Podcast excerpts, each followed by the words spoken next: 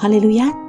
亲爱的弟兄姐妹与慕道朋友们，平安！今天我们要分享的是《日夜流淌心中的甘泉》这本书中十月三日传承这篇灵粮。本篇背诵京剧《民数记》二十七章十五到十七节。摩西对耶和华说：“愿耶和华万人之灵的神立一个人治理会众，可以在他们面前出入，也可以引导他们，免得耶和华的会众如同没有牧人的羊群一般。”当以色列民到了寻的旷野，住在加迪斯时。再次因没有水喝而找摩西与亚伦争闹。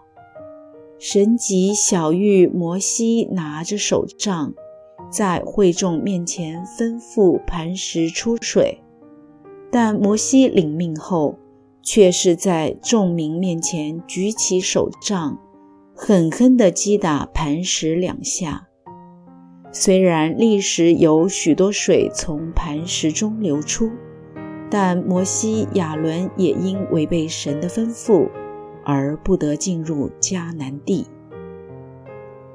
不久之后，神就让亚伦安息了。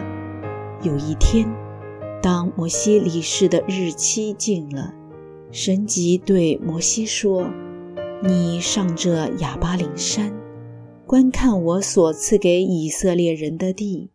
看了以后。”你也必归到你列祖那里，像你哥哥亚伦一样，因为你们在寻的旷野，当会众争闹的时候，违背了我的命，没有在涌水之地，会众眼前尊我为圣。对于神这样的宣告，摩西只是顺服听命，没有抗议抱怨。也没有为自己求什么，反倒求神立一个接班人代替他治理会众，免得众民没有牧人牧养他们。从摩西回应神的态度，就知摩西的胸襟宽阔，眼光深远，是一个非常谦卑顺从、懂得传承的伟大领袖。当神告诉他死期近了，他不但没有抗拒，反而配合神要选立约书亚接替他的做法，照神的吩咐将约书亚领来，使他站在祭司和全会众面前，并按手在他头上，又谨遵神的吩咐，将自己的尊荣给他几分。使以色列全会众都听从他。神的儿女啊，深愿我们都能学习摩西为神做工，心里只有神，没有自己的态度。在他临死前，他完全没跟神讨功劳，只是牵挂着约书亚能否被会众接受为接替他的领袖。今日教会的各种位子与各项圣功，都需要世代交替、交棒传承。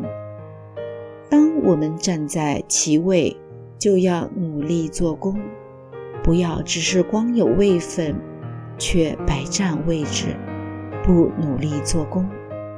更要做好传承的工作，千万不能觉得自己是老大。占着位子或抓着权力不放，不顺服教会另外的安排。